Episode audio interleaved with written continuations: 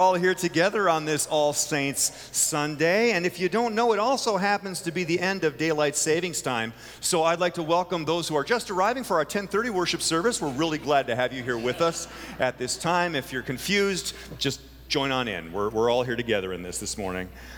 Well, friends, it is All Saints Sunday. And for some people, you might be coming in going, What on earth is the big deal? What is All Saints Sunday all about? What does it mean? Well, let me just give you a little bit of a tip here on what All Saints Sunday means. This is the Sunday in which we celebrate all of the saints who have come before us, as well as all the saints that are around us. Everyone who has put their faith in Jesus Christ, whether past or present, is a part of the church. Did you know that? All who have put their faith in Jesus Christ are part of the church. We kind of break that into two different categories. There's a church known as the church triumphant. The church triumphant is those who have already served their lifetime in this world, serving Jesus, who have gone on to their eternal reward. Those who have passed away, those who have gone before us. They are a part of what we call the church triumphant because they've won. They've won. The victory is theirs now, completely and entirely. They are in the presence of Jesus right now as we speak. Praise God. What an amazing gift that is to be in the church triumphant. And then there's all of us who are here today. And those of us who are here today are a part of what we call the church militant. The church militant. Now, what does that mean? If you hear the word militant sounding like military, they are from the same root word. What it simply means is this we are the church that still has work to do in this life. We are the church that is still engaged in a spiritual battle, a holy battle, a battle in which we lay claim to the promises of God and we pray for, for victory in other people's lives that they would come to know Jesus as their Lord and Savior. That's us here today as a part of the church militant. So on All Saints Sunday, we remember all the saints, those who have gone before us, those who are around us, the saints, the sinners, the past, the present, and on into the future. And the link that ties them all together, friends, is faith. Faith is what ties us all together. Those who have gone before us were people of faith and faithfulness. They served in their lives. They, they walked a journey of faith following Jesus together in community as his church. And they took risks. And they laid their lives down and they sacrificed for the people around them and for the people who would come after them. And we are grateful for every one of them because they were people of faith and they left a legacy of faith. But we who are on the receiving end of that, we look back upon them as those who have inherited something from the past. We have inherited a heritage of faith. That's what we've inherited. Each of us in this room has inherited faith from those who have gone before us, those who have laid the groundwork for us, who have set an example for us. We can be grateful that they brought our great grand parents and our grandparents and our, and our parents to church to worship Jesus, to come into a life of faith that goes generation to generation to generation. Faith is the thing that links together the past, the present, and the future. And we know that because the Bible teaches us this. And there's a passage of scripture that I'd like to share with you today. It's from the book of Hebrews. And it comes from chapter 11. And it speaks about faith and it connects us with the faith of the past. It was written to help those who read this letter early on in the life of the church to be connected with their spiritual past and it's still here for us today to read so that we can be connected to, to our spiritual inheritance. And I just want to read some portions of this for you today. It's a very long chapter, so I won't read all of it, but I will highlight some things. It starts like this in chapter 11, verse 1. It says, Now faith is confidence in what we hope for and assurance about what we do not see. This is what the ancients were commended for. Faith is confidence in what we hope for and assurance of what we do not see. So let me ask you this question Do we look to the past as a source of our faith? Do we trust in the past as a part of our faith? No. We are grateful for it. We are grateful for the inheritance that we have received. But it's not faith to look backwards. Because we can already see the past, can't we? We already know how God has worked in the lives of those who walked this journey so many generations before us. We know it, we see it, we celebrate it, and we are grateful for it, but we don't look backwards in faith. Faith is always looking forward. Faith always looks forward out into the future because the future is unknown. And what comes next, we do not know. That is why we trust. That's why we put our faith in Jesus and his purposes in our life and his purposes for our congregation and his purposes for this world. We look forward with faith. And we look back to be reminded of the heritage of faith that has gone before us. So, this whole chapter of chapter 11 is story after story after story of heroes of the faith, people who had gone way before the people who this letter was written to stories after story after story that were shared about people who walked in faith in God. And I want to point out just one of these stories. I would encourage you to encourage yourself by going back and reading all of chapter 11 of the book of Hebrews at some time, but I just want to point out a particular story, a particular character who shows up pretty predominantly in this passage. It begins at verse 8. It says this By faith, Abraham was called to go to a place he would later receive as his inheritance. Obeyed and went, even though he did not know where he was going. By faith, he made his home in the promised land like a stranger in a foreign country. He lived in tents, as did Isaac and Jacob, who were heirs with him of the same promise. For he was looking forward to the city with foundations, whose architect and builder is God. And by faith, even Sarah, who was past childbearing age, was enabled to bear children because she considered him faithful who had made the promise. And so, from this one man, and he as good as dead, came descendants as numerous as the stars in the sky and as countless as the sand on the seashore. Let me jump forward to verse 17 where it says this By faith, Abraham, when God tested him, offered Isaac as a sacrifice. He who had embraced the promises was about to sacrifice his one and only son, even though God had said to him, It is through Isaac that your offspring will be reckoned.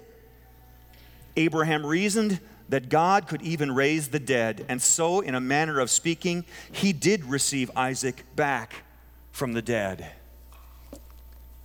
The story of Abraham a powerful, powerful narrative. And if you don't know where that's located, you can go back into the book of Genesis, a rich, rich story of this person who was willing to leave everything behind and move forward into the place that God called him to go.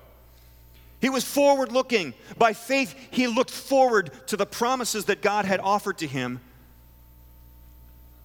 But here's the thing Abraham didn't see the fulfillment of those promises.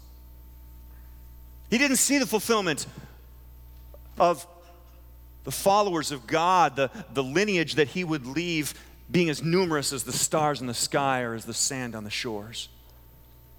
He didn't see it. And scripture tells us that he didn't see it. And this is what it says at the end of chapter 11 as it moves into chapter 12. And I want you to listen carefully to what the author here is telling to us. These were all commended for their faith, yet none of them received what had been promised. Since God had planned something better for us, that only together with us would they be made perfect. Therefore, since we are surrounded by such a great cloud of witnesses, let us throw off everything that hinders and the sin that so easily entangles, and let us run with perseverance the race marked out for us, fixing our eyes on Jesus, the pioneer and perfecter of our faith. For the joy set before him, he endured the cross, scorning its shame, and sat down at the right hand of the throne of God. Consider him who endured such opposition from sinners, so that you will not grow weary and lose heart. Why is this so important? The past, the present, and the future, all about faith, but it ties us together into something. See, friends, I can imagine, and you certainly can too, that three, four, five generations ago, our great, great, great, great grandparents had no idea you would be here today, sitting in this space. They didn't know what it would look like, they didn't know your names. They didn't know what your careers would be. They had no idea how many children you would have. They had no idea. Yet they walked forward in faith. And I caught a glimpse of what that looks like about 10 years ago. Let me tell you a story. You all know that I'm a Minnesota Gopher football fan. I'm, yeah, exactly. Yeah. 8 0, baby. But about nine years ago, they built a new facility a number of new facilities down on the campus of the University of Minnesota. And I was on a journey to one of the first games that I was able to attend there. And as my wife and I went onto the campus, the first thing we noticed was this thing called the Alumni Center. A beautiful facility, the University of Minnesota Alumni Center. And we went inside of this alumni center, and inside was this giant arch that was leaning up and leading into a place called the Heritage Gallery. And that arch that you're seeing right above there, that arch is from the original Memorial Stadium that was built on the campus of the University of Minnesota. Some of you may have seen a game played there at some point. And then if you go into the Heritage Gallery, there's, there's a whole bunch of different images of, of the past. Some were related to sports, others were related to great things that had occurred on the campus. But as you come back around to the outside, you come to this hallway. And on this hallway is a list of names hundreds and hundreds of names. They are the names of people who contributed significant amounts of money to build the Alumni Center, but not just the Alumni Center. Because as you go outside from the Alumni Center, you look across the parking lot, and there it is the stadium. And after we were done walking through the Alumni Center and seeing this rich heritage of the past, we walked across the street to go in to see our first game in the new stadium. And the new stadium was nothing like the Alumni Center. Nothing at all like the Alumni Center. You went inside, and these young athletes of 18, 19, 20, 21 years old were out on the field stretching and working out and preparing for the game, and the music was thumping through this gigantic scoreboard. And people were cheering and getting ready for the game and walking around. And down at the end of the stadium, there's a, a spot that is reserved for the students. The students section right there on the end. And they're down there wearing their maroon and gold and, and they're cheering and they're excited. And then we watched the kickoff in the beginning of the first half. And we got to halftime. And at halftime, they did something that I will never forget. And they did it every game throughout that first season. They brought out a group of people. They were some of the largest contributors towards making this stadium happen. People who had given millions of dollars to see to it that this stadium would be constructed. And they brought them out and they introduced them by name, and they would stand in the end zone looking up at the student section. And when they were introduced, the students would stand up and cheer. And that's where it hit me. Why is it that a school understands what it is to leave a legacy better than so many churches do? We are called as God's people to honor the heritage that has come before us to rejoice in the sacrifices and be so grateful for those who have gone before us. It is what we are commanded to do. We are to remember them, we are to share their stories just like they do in Hebrews. And then we're to connect it to our present. And we are then to leave a legacy of faith for the next generation. Friends, those donors who stood in the end zone having given millions of dollars will never play a down of football in that stadium. The music that is played in that stadium is not from any of their past, and it won't be played on their radio when they drive home. But they saw the need to leave a legacy. And as they stood in the end zone looking up at those 20 year old students, cheering for them, there's the great cloud of witnesses, friends. A connection between the past, the present, and the future. Because that wall in the alumni hall that's filled with all of those names are names that will be engraved there as a remembrance of those who made the sacrifices beforehand so that that stadium could be built and that wall stands as a testament to their sacrifice and gratitude to be offered back to them for what it is that they did and the heritage that we inherit from them. And they are part of the great cloud of witnesses. Friends, on All Saints' Day, we come to this place together remembering and acknowledging what has gone before us. Thankful and grateful for the saints who have gone ahead of us. And do you know that they are present with us here today? At the end of the service, we're going to gather together around this rail. And Pastor Angie shared something with me the other day that I had never heard before. and I want to give credit where credit is due because this is the story that she shared, and I'm going to share it now. And the way it works is the first time you share that story, you acknowledge the person who you got the story from. The second time you say, I heard it once said. And then the third time you say, I've always said.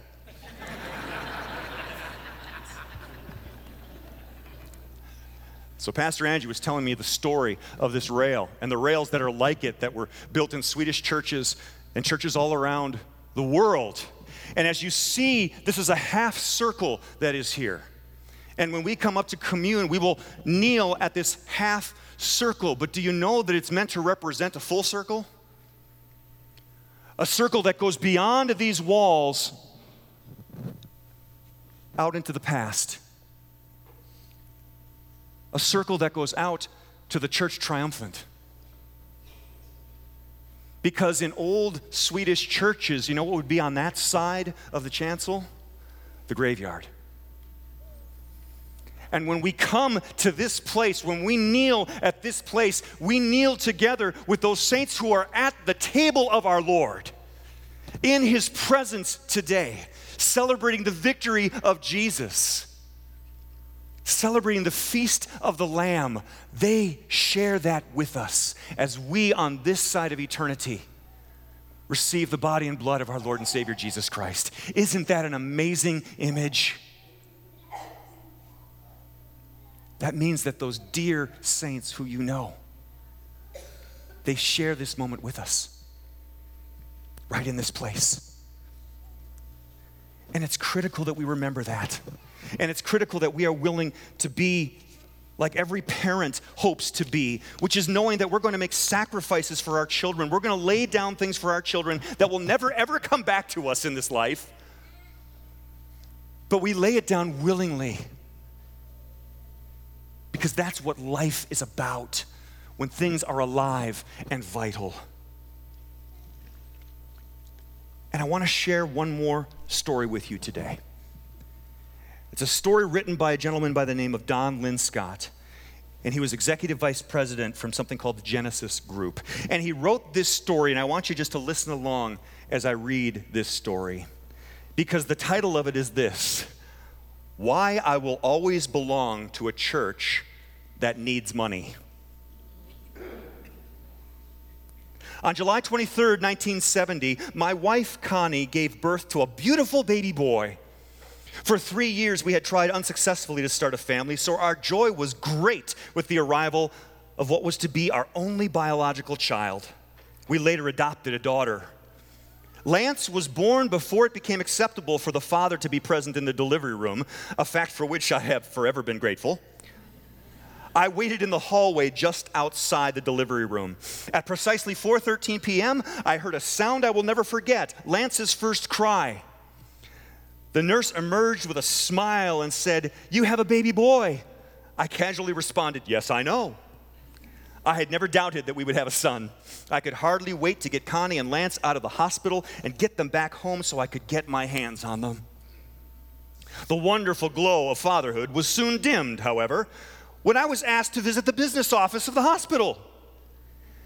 They wanted me to pay for Lance. In fact, it seemed to me that my wife and child might be held hostage until the hospital bill was settled. I wrote the check paying all the expenses in full, freed my family, and we made our escape. That check turned out to be only the first of hundreds, maybe thousands, I would write on Lance's behalf. Children are expensive. There was formula and food to buy. Doctor visits and vaccinations assaulted my banking account. Diapers and toys took their toll, and clothes were a constant drain. Just about the time we built a great wardrobe for the kid, he would grow, forcing us to start all over again. As his age and size increased, so did the expenses. Soon it was basketball glove, uh, basketball, it was baseball gloves, thank you, Nike shoes and uniforms. There were glasses for his eyes and braces for his teeth. And then disaster struck. Lance became a teenager. now it was cars and dates and brand name clothes. Then came college. Lance had always and only wanted to be an architect. It seemed to me that he would be in school until he was 42 years old. Expenses soared. Tuition, books, and drawing tools led the long list of essential expenditures. But of course, just like parents everywhere, we were happy to be able to help him, and we did all we could to support his growth and his dreams. And then one day, Lance died.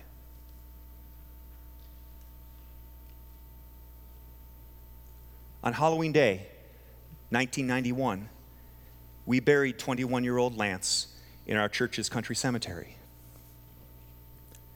That afternoon, we walked away from his grave, and since that day, we have never spent another nickel on Lance.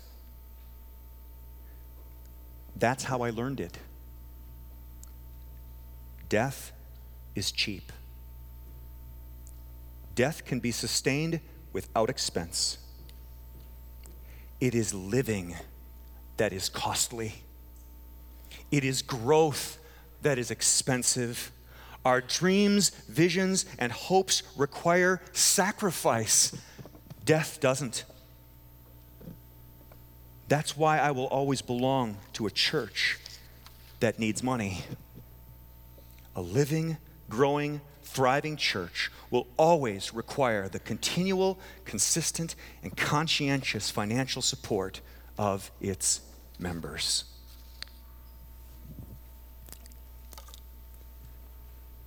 Friends, the reality of it is many, many churches in the United States are dying.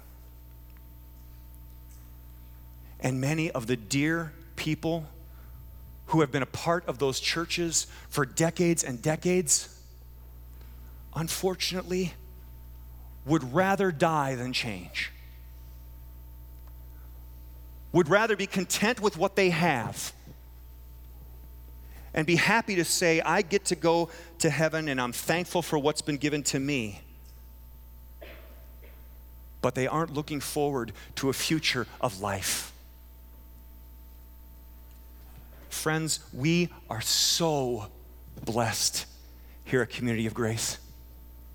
I cannot tell you how much joy it brings me to see a bunch of children come up here to hear the children's message. How much joy it brings me to see moms and dads with their carriers bringing their kids into church on Sunday morning. How much joy it brings me to hear babies squawking in the middle of a service. Because that means we're alive and there's a future and we have a duty to leave a legacy of faith. Of all the things I desire to leave for my children, and there will be plenty of stuff that they'll have to sort through. But the one thing that I hope I leave for my children is a legacy of faith that is lived out in a community called the church. And I don't know what that church is going to look like, but I know it's going to take sacrifice for it to come to be because it always does. You and I are standing amidst the great cloud of witnesses. Those who have gone before us, who are encouraging us on today, saying, Keep going. Make the sacrifice. Leave a legacy of faith for the next generation. And there is also a next generation that is here among us right now. And some who are meant to be among us but aren't here yet because they're waiting to see if the church is serious about leaving a legacy of faith for them. And they're waiting too, and they're watching to see the example that we leave. May we be amongst those who have inherited a rich heritage that we honor, are grateful for, and never forget and may we be amongst those who leave a legacy of faith so that the word and ministry of Jesus is not forgotten in the next generation. Let's pray. Heavenly Father, you have called us together into this family. And we are so grateful, Lord for the family that is here, but also for the family that has gone before us, for the deep roots that have brought up good fruit in those sitting here today and in those who have sat in these pews and in other pews and other church buildings but have never ceased to be your church, your body. I am grateful today, Lord, for those who have gone before for those who are here present with us now, and for those who are yet to come, faces and names of people who we may never know in this life,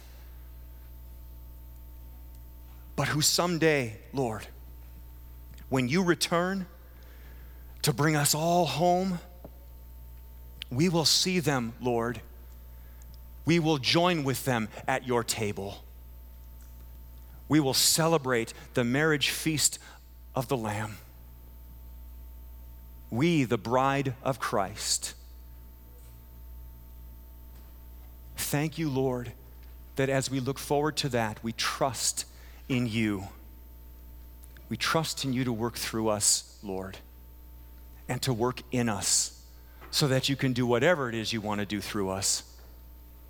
All to your glory, Jesus, we lay it down today.